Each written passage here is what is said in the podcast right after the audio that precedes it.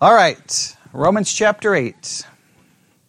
We're going to just going to we're going to get maybe an introduction to this. I don't know how far we'll get into this, but um, hopefully this will get us thinking in the right direction. All right, Romans chapter 8. We are looking at what in Romans chapter 8? Six words. All right, very good. And what are the six words? Oh, there we go. I, I like when I hear answers. So we have foreknowledge, predestination, called, justified, glorified, elect. All right. Now, let me I want to I want to clarify something. I, we talked about this last week when we looked at the word predestination. There's more we could talk about in regards to the word predestination. So I'll be I, I don't I don't want I'm not going to add any more to it because I want us just to make sure we have the basic idea of each word and then I'm going to try to explain a, a very important concept to remember to try. Now, I know, I'm not worried about in here, but the people listening online, where there's lots of difference of opinions and this becomes very controversial, I want to try to ease some of that controversy. So let's go through the first word. What was the first word? Foreknowledge. What is the basic idea based off the meaning of the word? What can we take away from the word foreknowledge? that it speaks of God, obviously, this is referring to God's foreknowledge, and it refers to Him knowing something, knowing something beforehand, and ordaining it. All right? The second word, predestination. Predestination basically means what? To predetermine what happens beforehand. Now, already you, you just have to acknowledge you're finding yourself put in a corner that you may not want to be theologically or philosophically. Because we have a God who knows everything before it happens, ordains things, and predetermines what happens. Either he predetermines nothing, which that wouldn't make any sense, right? he predetermines some things, but not all things, which then has problems because we have scripture that says that he works all things according to his will.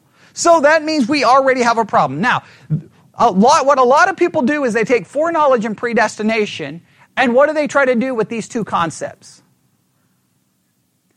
They try to take these two concepts. I'm just going to use an illustration that you guys can see. The people online, I'll, have to take my word for it. I'm standing here in the middle of, of the sanctuary, right? They take foreknowledge and predestination and they run to this side of the building, right? And they drop it off right here, right? And I'm like, okay, you stay there, don't move. And then they run to the other side of the church, way over here, and like, okay, now we can talk about the doctrine of salvation. Now we can talk about how someone gets saved. Because no way that foreknowledge and predestination has anything to do with salvation. We got to keep them as separate as possible because if we start bringing them together, we end up with what? A doctrine that they don't like. Now, let me remind you, okay, this is so, so, so, so very, very, very important. You can, I, I want to make sure we just realize this. When it comes down to salvation, let's make it very clear. Who is saved? Well, no, no, let's not, let's not even bring in, let's leave all of that alone. Let's just, from, I just want to make this as simple as possible. Who is saved uh, under the idea of biblical Christianity? Those who believe. Correct? Those who believe. Those who do not believe are not saved. Those who believe. And because we receive the righteousness of Christ by what? By faith. All right. So those who believe are saved. Those who do not believe are not saved. That's a fact. Whether we believe in election or whether you don't believe in election, you still are going to end up with the same group of people who are saved. Who are they? Those who believe. Can I believe for you? No. Is it possible that someone can make a false profession of faith? Yes. Right? Lord, Lord, didn't we do this, this, and this? Depart from me, I never knew you. So there can be false professors. Everyone has to accept that there can be false professors. So, can I, could I manipulate someone to say they believe? Does that mean they believe? No. Not necessarily, right? Because if they're just doing it out of manipulation. So the issue is, what, before we even get into these other issues, the only people who are saved are those who believe, and those who don't believe are not saved. I want to make it very clear. When we get into these doctrinal issues about foreknowledge, predestination, calling, election, we are talking about why does someone believe and why does someone not believe? Does that make sense? Whether you believe in election or don't believe in election, you end up with the same group of people saved. So I don't know why everyone gets so upset and bothered by it. They're like, but because what they're thinking is, wait a minute, I know someone who's not saved, and you can't tell me that God didn't choose them. They get mad about that. But whether God chose them or didn't choose them, either they're going to believe or not going to believe. Correct? And even if you believe, well, they've got free will, I'll, I'll, I'll find a way. Well, why would you try to force them to believe if you believe in free will? Because you don't want to violate their free will, right? And when you're praying for, and if you believe in free will, why do you pray for someone to get saved? Because God can't do anything to violate their free will. So what's the point of praying for them?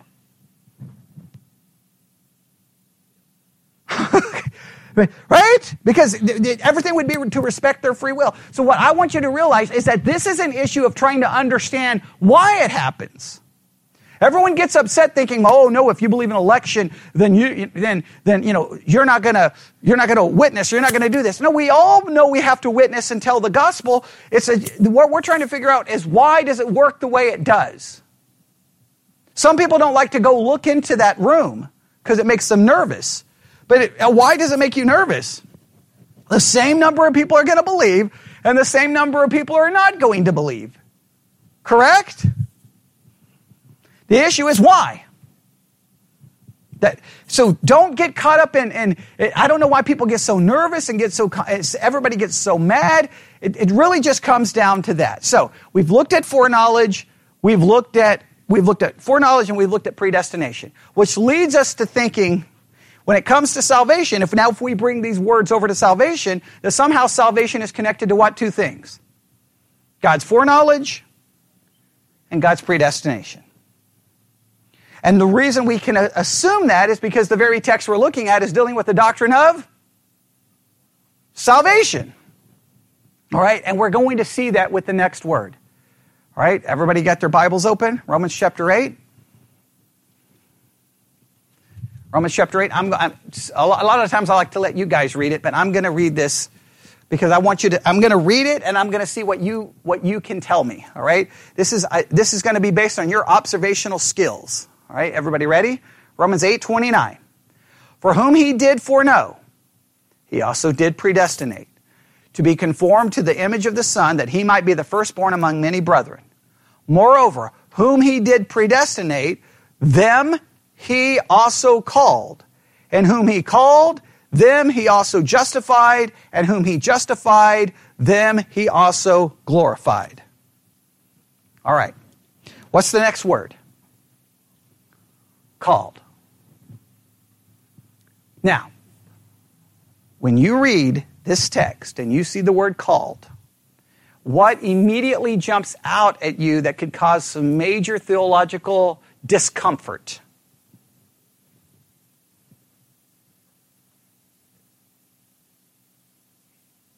What jumps out at you in that text?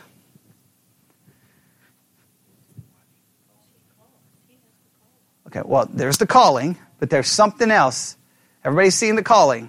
Something happens here that should make you go, whoa, wait, wait a minute, wait a minute, wait a minute. What happens to those he calls? There we go. Whoever these called people are, are justified. So that immediately raises the, wait a minute. If those who are justified are those he called, and is everyone justified? So that would mean everyone is not now you see why now people can get very upset. So this is, before you, don't even worry about foreknowledge. Don't even worry about predestination. Just put those two concepts together. Those he calls, he what? Justifies. Is everyone justified? Conclusion? Not are called. Does everybody follow that? Those he, those he calls, he what? He justifies. And not only does he justify them, he glorifies them. So if a person is called, what will happen? They're going to be justified and they're going to be glorified. That's what the text says, right? All right. Is everyone justified? Is everyone going to be glorified?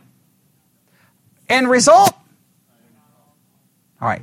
I don't, there's, you don't have to go to seminary to figure that out. You don't have to go to Bible college. We don't even have to look up the Greek word. We don't have to do any work. That raises all kinds of questions. So immediately we have to start going, whoa, whoa, whoa, what, what just happened? That, end, that ends the dispute. Like when anyone wants to argue with me, I just go right there. I remember having an argument with someone at, at the hospital. We were having this big argument because they went to some church in Abilene and wanted to argue because, you know, I supposedly am a Calvinist. And I'm like, look, I'm like, is everyone called? And then he said, yes. God calls everyone. I'm like, okay, then is everyone justified? No. I'm like, well, then, what does the text say? He's like, well, those who don't believe won't be justified. I said, that's not what the text says. It says those who are called will be justified. And I'm like, so don't, and he tried to accuse me of not knowing how to read. And I'm like, what are you talking about? It's right. Is it not right there? How does it work? God first foreknows. Yes. Then he predestinates. Then he calls. Then he justifies. Glorifies. Whoa. That, is that really that complicated? Is everyone saved? So therefore, that would mean that the people he foreknows here can't be everyone because not everyone is saved. The people that is every eh, that the people he predestinates can't be everyone because not everyone is and the ones he calls can't be everyone because not everyone is saved. And obviously the ones he justifies can't be everyone because not everyone is. And the one he glorifies can't be everyone because Whoa, thank you. Now that's the end. We'll go home because that's we've done. We just we've resolved all of this dispute over the subject in about five minutes. All it requires that when you read the text, it's over. Like I don't understand how there can be anyone who can argue with you. Okay? But when they, when they continue to argue, it just demonstrates that they, they don't even care what the text says at that point. They don't even care. So let's go through this and just find out some basic information. What's the first thing we need to do here? Do what? Okay, look, I, think I heard someone say, look up the Greek word. That's very good. So if you have the Blue Letter Bible app, we can do this. For those listening online, we always do this together just so that there can be no one who can argue that we're make, make, saying, making the word say something it doesn't say. All right, called is used in verse 30, correct? I'm going to pull up the interlinear. All right, whom, moreover, he did predestinate, them also he called. Here is the Greek word for called. Everyone should probably know this Greek word. Strong's G, 2564. Kaleo. Kaleo. All right, kaleo. Everybody got that? Very simple, kaleo. It's used how many times in the Bible or in the King James? 146 times. 125 times it's, it's, it's translated as what? Call. 16 times bid. One time be so named. And then uh, three times, or it's named with another uh, Greek word, and then one time miscellaneous. But the main, it's always used basically to refer to what? A call. Everybody got that? Strong's definition? To call, properly aloud, but used in a variety of applications, directly or otherwise. Bid, call, forth. Say I did a call. What's the outline of biblical usage? To call, to call aloud, utter in a loud voice, to invite, to call, to name by name, to give a name to, to receive the name of, receive as a name, to give some uh, a name to one, call his name, to be called, to bear a name, to, to salute one by name. So the basic idea is what? To call. To call.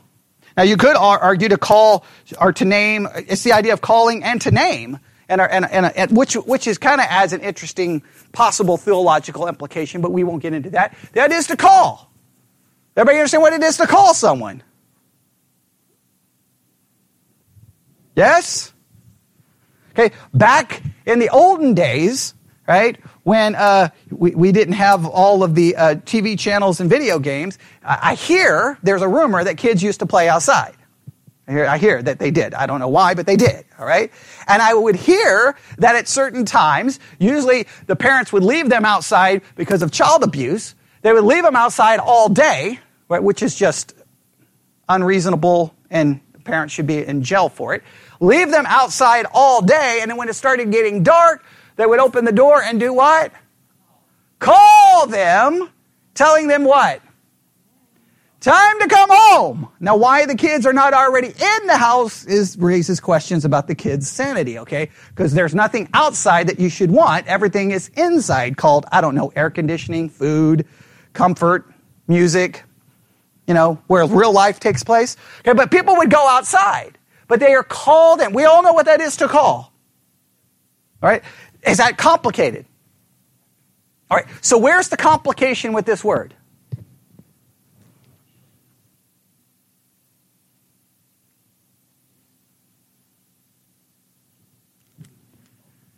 Oh, okay, there we go. Here, here's where the controversial controversy is. Does God call everyone? Are there any scriptures that imply God calls everyone?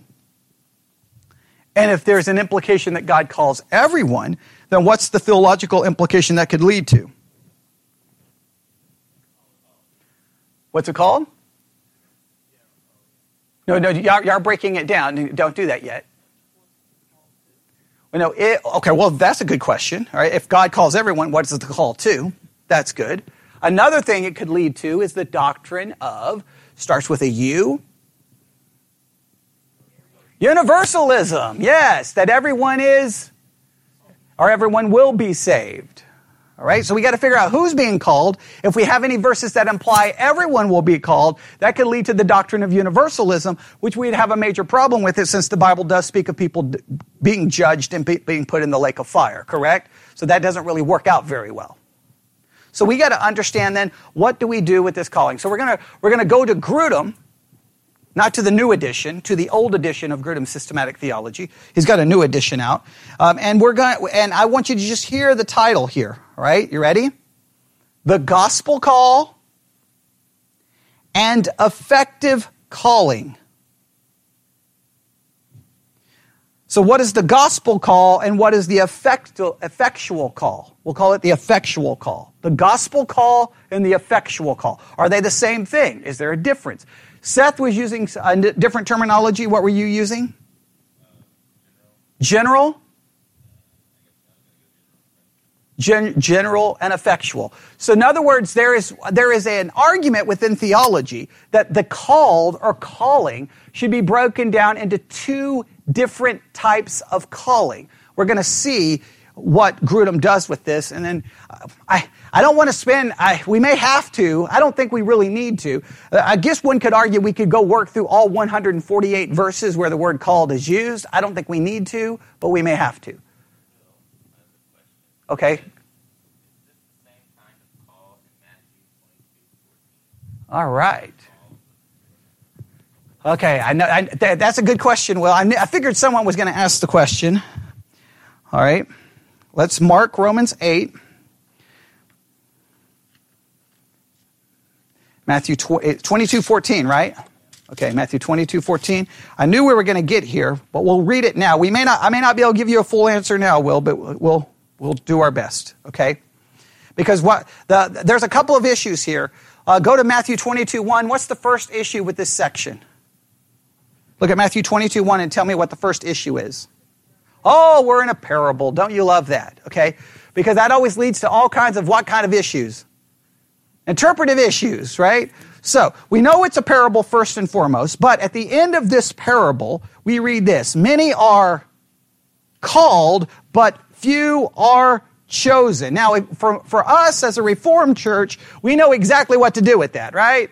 That doesn't bother us at all. The called, we would, uh, Seth already used the term, that, that calling would be what? General call, and then the chosen would be those who receive the effectual call. All right. I do believe this verse is important, and we have, we'll have to take the parable apart. It is, I think it definitely leads to this because we have called and we have chosen. Those are different categories, right? So, it, if, if not everyone called is chosen, and obviously, not everyone is justified, so obviously, not everyone can be called. We then have to figure out what kind of callings are being discussed. Does that make sense? Right? So that's that's an, go ahead and keep that write that verse down because we definitely will need to come back to that because that is a very important verse. And trust me, it's going to be mentioned in Grudem, I guarantee you. All right? Here we go.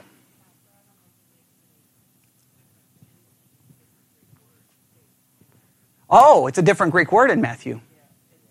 It's number 28, 22. Kletos, Okay. so it's slightly different. So- Okay, it's a slightly different word. Okay, that may come into play. We'll have to see. We'll have to see. I'm glad you uh, pointed that out. All right, here we go. This is what Grudem says. Everybody thinking caps on? When Paul talks about the way that God brings salvation into our lives, he says, Those whom he predestined, predestined, he also called, and those whom he called, he also justified, and those he justified, he also glorified. I want everyone to just make sure you have, like, this verse should just be memorized and burned in your brain. All right? Those he predestined, he did what? He called, and those he called, he did what? Justified, and those he justified, he's going to do what? Glorified. In fact, it's almost spoken of as a past thing, thing almost, all right? Like it's a guaranteed. Here, Paul points to a def- definite order into which the blessings of salvation come to us. Although long ago, before the world was made, God predestined us to be his children and to be conformed to the image of his son. Paul points to the fact that in the actual outworking of his purpose in our lives, God called, here in the context, God the Father is specifically in view. Then Paul immediately lists justification and glorification, showing that these come after calling. Paul indicates that there is a definite order in God's saving purpose, though not every aspect of our salvation is mentioned here. So we will begin our discussion of the different parts of our experience of salvation with the topic of calling. All right, everybody got that? So what Grudem wants us to see that there's an order there. I, I would agree there's an order there. Would everyone else agree? All right, where does the, where does the order begin with? Begins where? With God. All right, it begins with God. So, and foreknowledge and predestination, that's all dealing with God, not with us, right? Then, where do we get involved? The calling. We are called, and then God does the justice. But please note, it's all God doing it all. Yes? I just, we, we don't even show up in it as far as what we do. Agreed? That's very important. So I make salvation a work of whom? What do we call that in uh, Reformed theology? Monergistic. Monergistic salvation, right? We believe salvation is a work of God. Monergis, monergism is the idea that it's a work of whom? One. Synergism is a work of whom? Two. We believe salvation is a work of one. That's moner, we're monergistic as a church. We're not synergistic, okay? And everybody here already knows that, right? So let, he's going to start with effect, what he calls effective calling. We typically use the word effectual, but the same concept because we use the King James, so we use effectual. Okay, effective calling. Everybody there? Here we go. Thinking caps on, listening. When Paul says, those whom he predestined, he also called, and those whom he called, he also justified, he indicates that calling is an act of God. In fact, it is specifically an act of God the Father, for who, for he is the one who predestines people to be conformed to the image of his Son. Other verses describe more fully what this calling is. All right, and we'll, let's look at some of these scriptures. Go to 1 Peter 2 9. There's a lot of scripture. You know, actually, let's not do that. Because of time, I want to see how far we can get. I'm just going to make references to these scriptures. You can write them down. I would like to look them all up, but then that'll turn into then trying to expound each passage. So let's go through this again. Other verses describe more fully what, what fully what this calling is. When God calls people in the pow- in His powerful way, He calls them out of darkness into His marvelous light. 1 Peter 2 9. He calls them into the fellowship of His Son. 1 Corinthians 1 9 and Acts 2 39. He calls them into his own kingdom and glory. 1 Thessalonians chapter 2 verse 12. People who have been called by God belong to Jesus Christ. Romans chapter 1 verse 6. They are called to be saints. Romans chapter 1 verse 7 and 1 Corinthians 1 2. They have come into the realm of peace. 1 Corinthians 7:15 and Colossians 3:15. They have come into freedom, Galatians 5:13. They have come into hope, Ephesians 1 8. They've come into holiness, 1 Thessalonians 4 7. They've come into patience, endurance of suffering, 1 Peter 2:20 and following. And they've come into eternal life, 1 Timothy 6:12. Now, why is all of that significant? I know that's a long list of things and we could break each one down. Why is all of that important to understand? Because the calling seems to be when God calls, this is what it brings you into. These are the results. Making it what kind of a call? Say it. Effectual call. It's effective. It's effective. That when God calls, these are the things that happen. These are the results of the calling. Go back to the illustration. Back in the olden days, when kids played outside, right? Back in those abusive times, sometimes you would call the kid, and what would happen? They wouldn't show up. Right? They wouldn't show up. And, and then guess what you would have to do? Then you got to go get them. That's why it's easier just to leave them inside. Okay, then you don't have to go find them, right? But then you got to go find them. Okay? Well, here, when God calls, it's effectual. That's the point. Now, is it always effectual?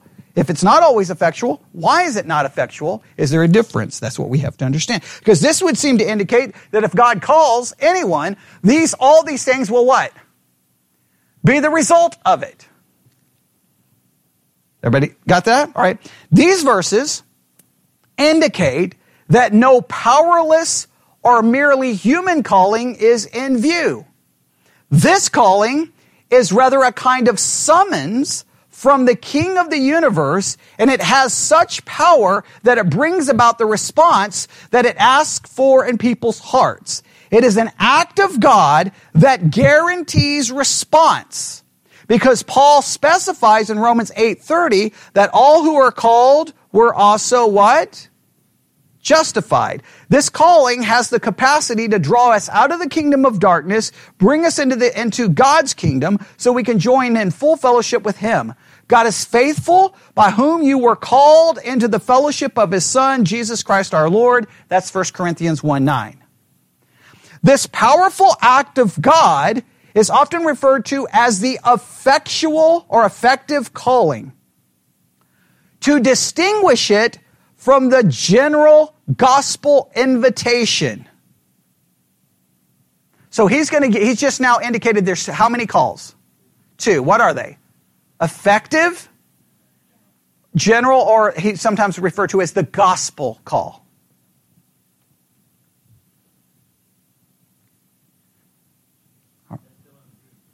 Yeah, silver from greater. Now, I'm going to skip some because for time. He's going to give us a definition of effective calling. Everybody got that? I want you to get this definition down. Everybody ready? Here's the definition of effective calling or the definition of effectual calling. Effective calling is an act of God the Father. I'll make sure you have that down. Effectual calling is what? An act of whom? God the Father. It's an act of God the Father. It's an act of God the Father. It's an act of God the Father. It's an act of God the Father. Now, why is that important? Okay, let's get really practical now. Let's get let's because we're we're we're we're, well there in the in the in the deep end of the pool in theology. Let's get practical here. What's the practical implication of that statement? That an effectual, the effectual call is what? It's an act of God the Father. All right, why is what, what's so important about this? Do what? Okay, it's outside of us. There's a very practical implication of this. Okay, well, for a lot of different ways, but let's just start as a parent.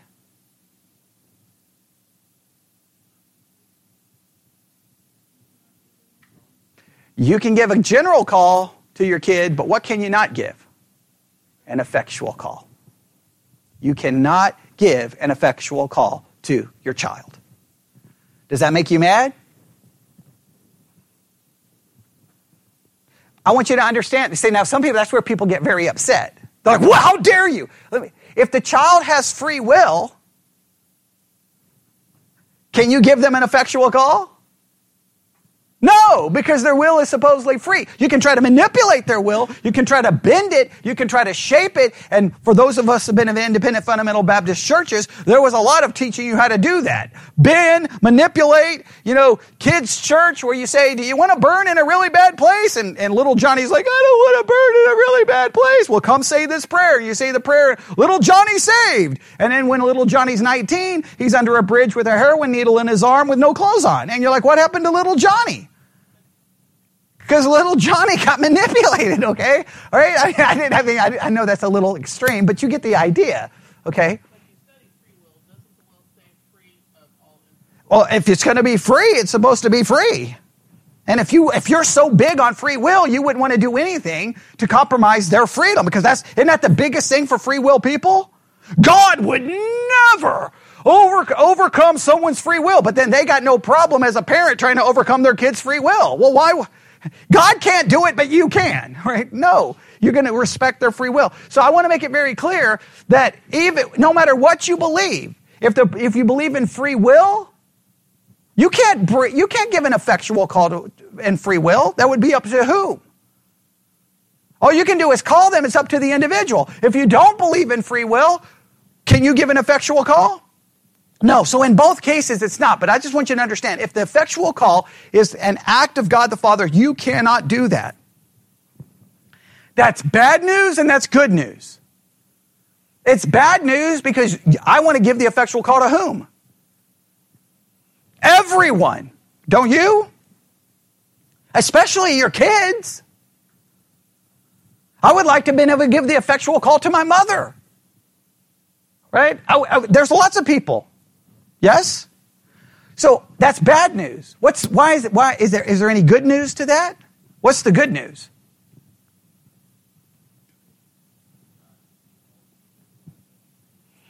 Well, the good news is, there we go, Bobby. We're not responsible. What are we responsible to, to deliver?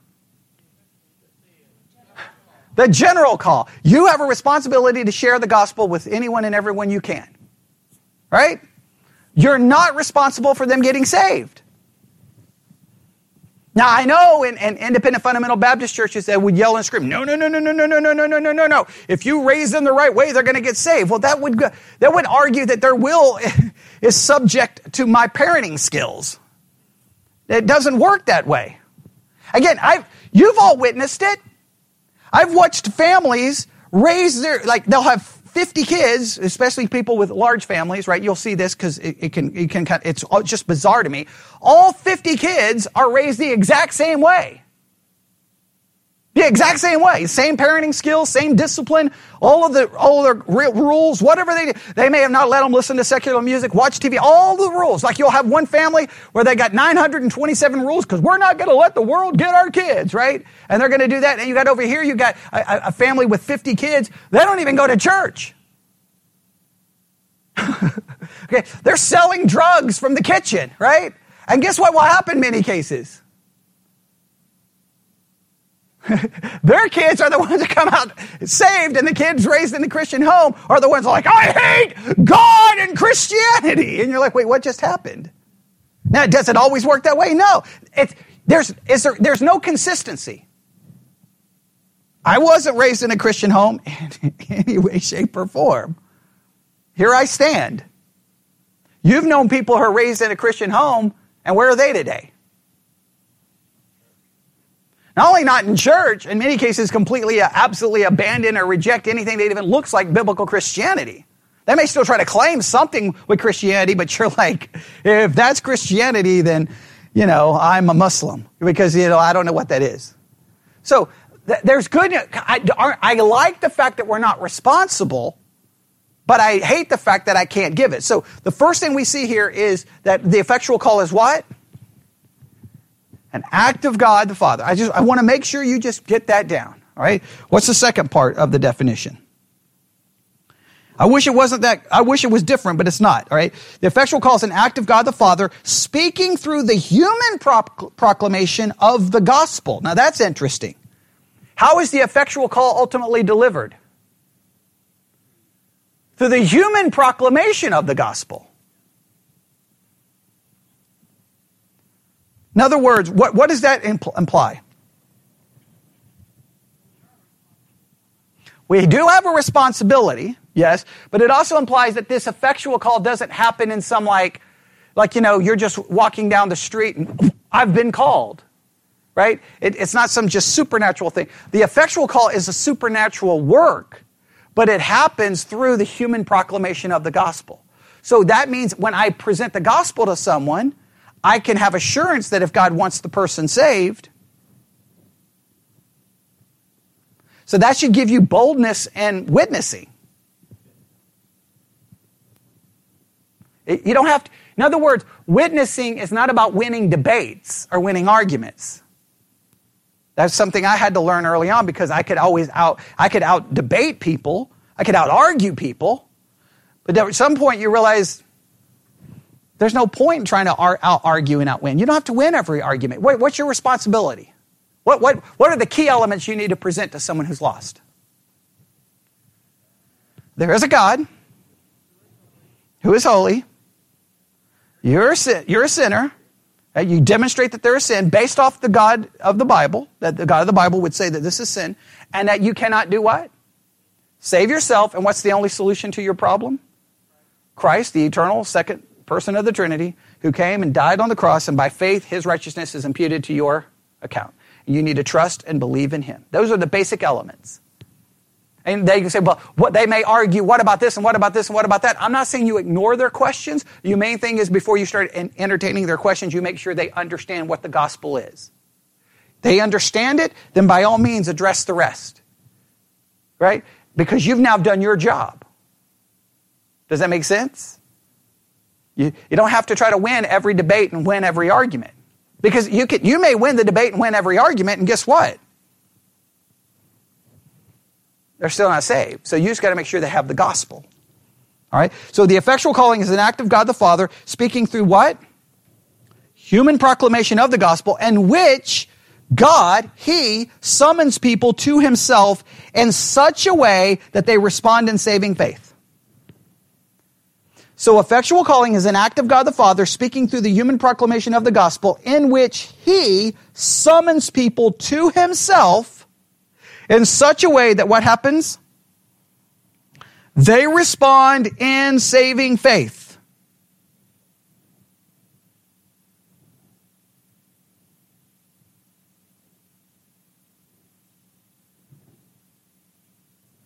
Look at uh, John 6:44 just as an, kind of an idea here.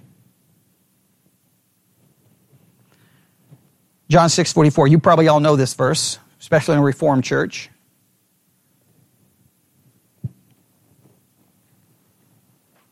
John 6 44. Everybody there? What does it say? No one or no man can come to me unless the Father who sent me draws him. In other words, no one can come to the Father unless what? No one can come to the Son unless the Father does something.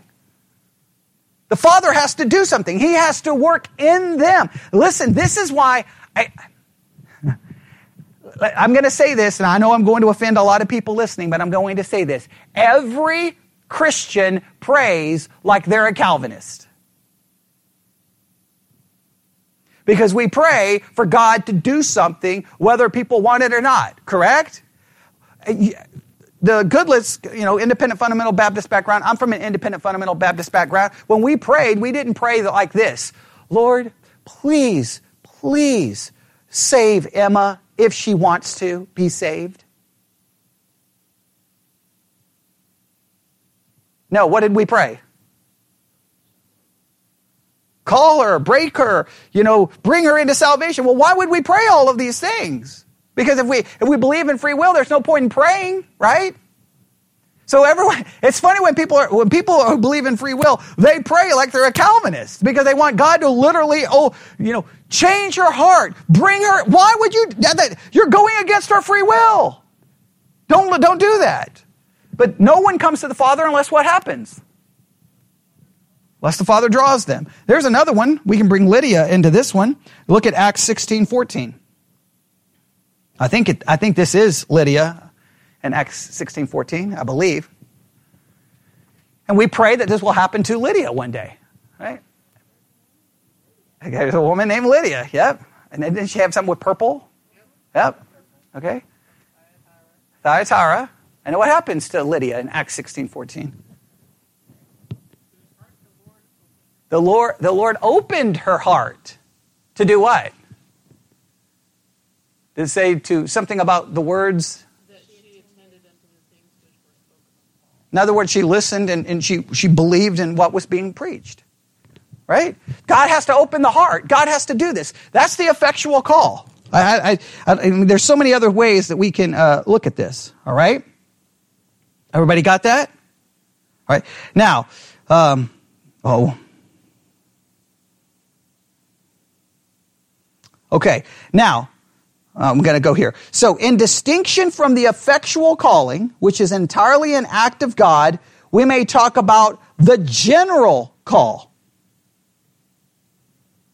All right? Now, the general call or the gospel call is what? What is basic? What, how would we define the general gospel call?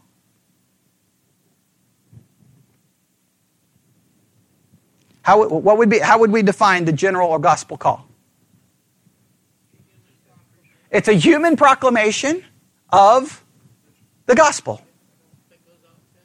And it can go to whom?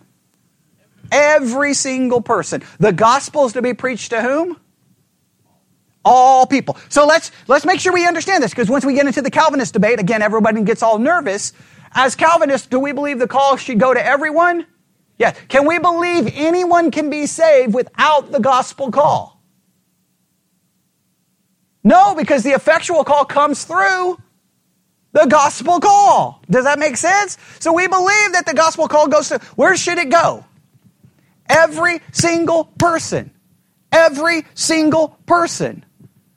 Doesn't matter where they are, who they are. Doesn't matter race, doesn't matter gender, doesn't matter gender identity. It doesn't matter whom they are. We just want to give the gospel call to them. And then who takes over from that point? God. Well, God, does God effectually call everyone? How do we know he doesn't effectually call everyone? Because not everyone is saved. Okay? Does that make sense? Right? Does everyone understand that? Right? Um, um, I'm going to just read this from here. The gospel is the gospel call is offered to all people, even those who do not accept it. Sometimes the gospel call is referred to as external calling or general calling. By contrast, the effective calling of God that actually brings about a willing response from the person who hears it is sometimes called the internal calling. The gospel call is general um, and external and often rejected, while the effectual call is particular, internal, and is always effective. However, this does not diminish the importance of the gospel call. It is the means God has appointed through which the effectual calling will come. When the gospel call, without the gospel call, no one could be saved. How are they to believe in whom they have not heard? Romans 10 14. Therefore, it is important to understand exactly what the gospel call is. And then they go through the gospel call. The gospel call involves preaching, it involves witnessing, it involves all kinds of things. They go through a long detail. So I want to make sure we understand these two callings. What's the first calling? The effective or effectual call. What are some ways to describe the effective, the effective call? It is internal, it's particular, it's effective. It's divine, it's an act of God. Alone. Thank you, thank you. That very important word, alone there. It's monergistic, okay? It's not the work of two. Everybody got that? And then we have the gospel call, which can go, is sent to anyone and everyone. And you know what? It's frustrating, even from a preacher standpoint. You can preach the same message, and you'll get very different responses. I can't, now I can come up with every human technique to try to get a better humanistic response, but that's a humanistic response. My job is just to preach the truth, and then God has to do what He wants. Do I wish God would do things differently sometimes? Yes. But don't we have uh, don't we have that problem with God literally from Genesis one? In, in the, reading the Bible is a never-ending experience of being upset that God doesn't do things our way. Let me state that again. Reading the Bible is a never-ending experience of being frustrated that God doesn't do things our way. That's just the way. If you if you read the Bible and you're honest, you're going to constantly be frustrated. You're like, wait a minute, why why did you let the snake into the garden? And then you find out, wait, you created the one using the snake. Why didn't you get? I'm like, I can just every day I read the Bible. I'm like, it makes no sense. It makes no sense. It makes no sense. It makes no sense. It makes no sense. It makes no sense. For example, this week uh, in the Bible study exercise, we're in 1 Kings 17, verse 7 and following, right? Okay, so uh, Elijah goes to Ahab and says, Hey, it's not going to rain. Now, the reason he goes after rain is because Ahab worships Baal, and Baal has a female goddess that when they have physical relations, it rains. So by saying it's not going to rain, he's going after both the male god and the female god. So it's very specific in going after them. All right? So he says it's not going to rain. And God says, okay, it's not going to rain. That's going to be bad for everyone. Hey, Elijah, go here. And he gets there, and guess what he finds? Water. There's a brook where there's water. So he has water. Everybody else is going to be without water. He's got water. And guess what else happens? Uber Eats brings him food. In other words, Ravens brings the food and drops it off to him. That's crazy. Ravens bringing him food and he's drinking water. And you're like, this is crazy. God miraculously doing all these wonderful things. And then guess what happens after so many, who knows how long he's there? The brook just dries up. Why? Well, it hadn't rained, but God can continue to provide water, correct? Has he not proved earlier on the Bible he can provide water? So what does he do? He get up and go. So he goes, and where does he go? Does everybody know the story? Goes to a widow. The worst place, the worst person to be in the middle of a situation where there's no rain. If someone's going to run out of money and food, it's going to be a widow in that culture. So she is, remember what she was out doing? She's out gathering some stuff so she could go home and make a little food and have a little drink so that, that her and her son could die. They're like, you know, this is it. This is the last meal. We're about to die. And then Elijah shows up, according to that, and says, hey, do what? Make something for me first. And you're looking at the whole story going, why do you have to send him to the widow when you could just already have food? Now, ultimately, though, by sending Elijah there, he saves the widow and the son. So you could look at it from that perspective. But I'm just saying there's story after story in the Bible where you're like, wait, why would you do it that way? It makes no sense. Why would you bring an entire generation of people out of bondage from Egypt so that ultimately, knowing that they're all going to die in the wilderness? Why didn't you just bring out Moses, Joshua, Caleb, and just bring them out? Hey, you three, come with me. just, just follow me. We'll leave the rest here. Then he brings them all out, and what happens to the entire generation? They walk around in a big circle for how long? 40 years. And what are they doing for 40 years? Does that make any sense to anyone? So the Bible is filled with things that don't make any sense. So I just want to make sure you, when, when everyone gets to Romans 8, everyone loses their minds. Like, this makes no sense, and I can't believe a God who would do this. I'm like, what God have you been reading about since Genesis 1 1? Hey, go in and kill every man, woman, boy, girl, child. That didn't bother you? okay, that, that, you didn't have an issue with that? And you get to Romans 8, you're like, my God would never. Your God's been doing a lot of things that you probably would be like, my God would never. I hate when Christians say, my God would never. I was like, your God did a lot of things in the Bible, agreed?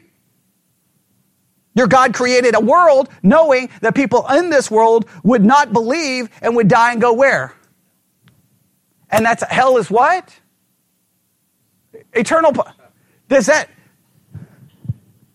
does that make any sense to anybody?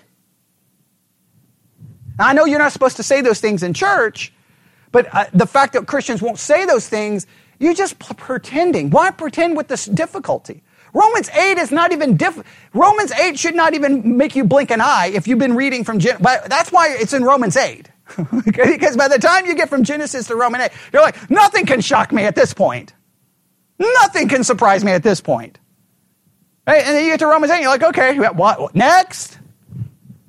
At this point, nothing's controversial. Is anything shocking to you by the time you get to Romans 8?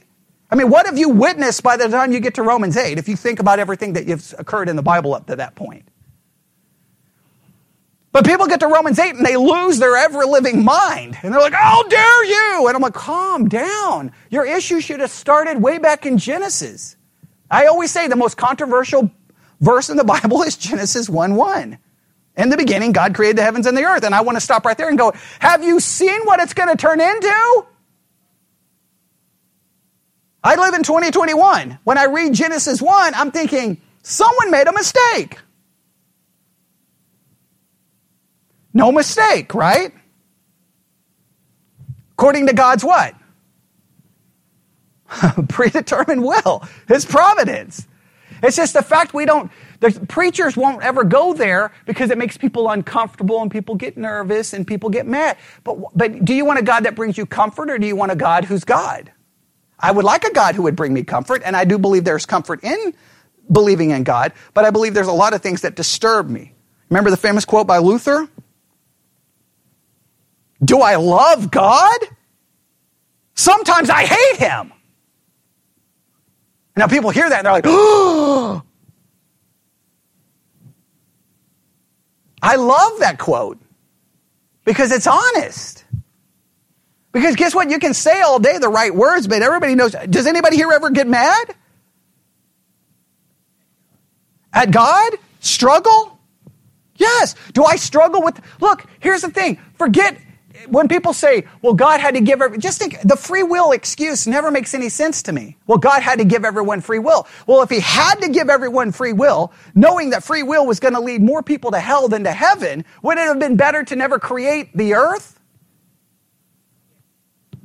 Thank you. Emma will say it. Emma's like, I'll say it. Okay, everybody else is like, I want to say it, but I don't want to say it, right? No, because it, it would make sense. So free will, everyone thinks free will is the answer. Well, he gave everyone free will, so therefore, you know, you know, God, God couldn't do anything about it. He could have done really, he could have done something very easy. What would that been? Not create. And everybody's like, well, God, God is letting everything go on because He's giving people time to repent. But He knows that the majority of people will not, so why give them more time? More time has only led to more people going where? These are, so I just want to make sure you understand Romans 8 is not, like, it shouldn't even bother you. You should be at a Romans 8 going, oh, this is controversial.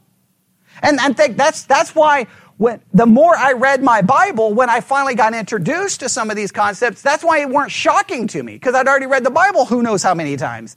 I'm like, this is the least shocking thing compared to the stuff earlier on. So let's go through this. All right, number one, what's the first word? Foreknowledge. What does that mean? He knows, knows before, and ordains. Predestination? He preordains and then predetermines. And the next, called. And we believe that the people God calls are the people he will justify, because that's what the text says. Immediately we realize wait a minute, that brings up a problem because not everyone is saved. So we have two kinds of calls. What do, we believe the two calls are? The effectual call and the gospel call. Now, everyone in this room, and I want everybody to listen, everyone in this room who's been in this church for any length of time, you've all received the gospel call. No question about it. We've talked about the gospel 900 different times millions of times, right? That's probably not even an exaggeration. We've talked about it from a doctrinal perspective, from a theological perspective. Everyone here has received the gospel call. The one thing I cannot do for you is give you the effectual call. I wish every person who's ever walked into this building would have received the effectual call. I still pray that that time will come. But the good thing is, that's on God, not on me. But if you're here right now and you know that you have put your faith in Jesus Christ, that means you received the effectual call. And let me tell you something you didn't earn it, you didn't deserve it, and you better thank God every day for it. Because you have eternal life. Your sins have been forgiven, and it had nothing to do with you. Why he called you, I have no idea. He didn't call you because you were smarter. He didn't call you because you were more godly. You just go through the Bible. The person who was used to bring uh, Israel out of uh, Egyptian captivity was Moses. Was he more godly? He was a murderer.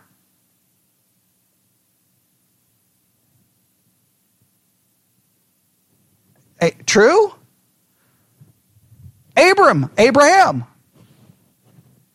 I mean, when you, when you come up with a solution to fulfill God's plan by taking your handmaid, and we don't even know how consensual that was or wasn't because she was a, a, a basically a slave, that's a pretty messed up story. Yeah, he's the hero of our faith. Demonstrating that those of faith aren't always the best people. How about David? Mm-hmm. Not the best, was he?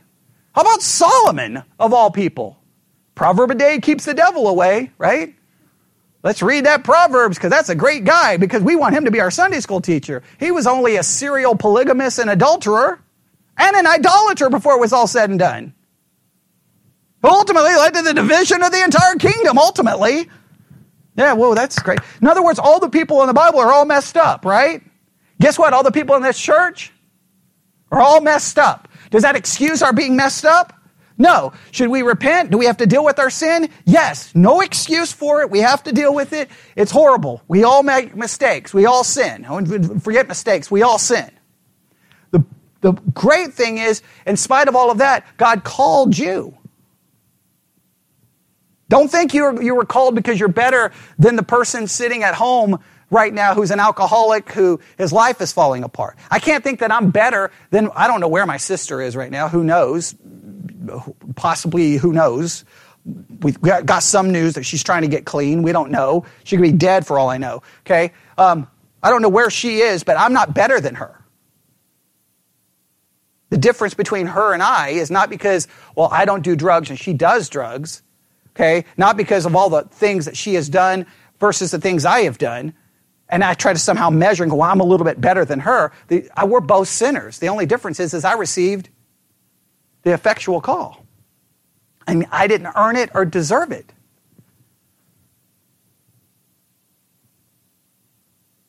If that doesn't break you and humble you, I don't know what will. And pray and beg God for the people you know that He will give them the effectual call.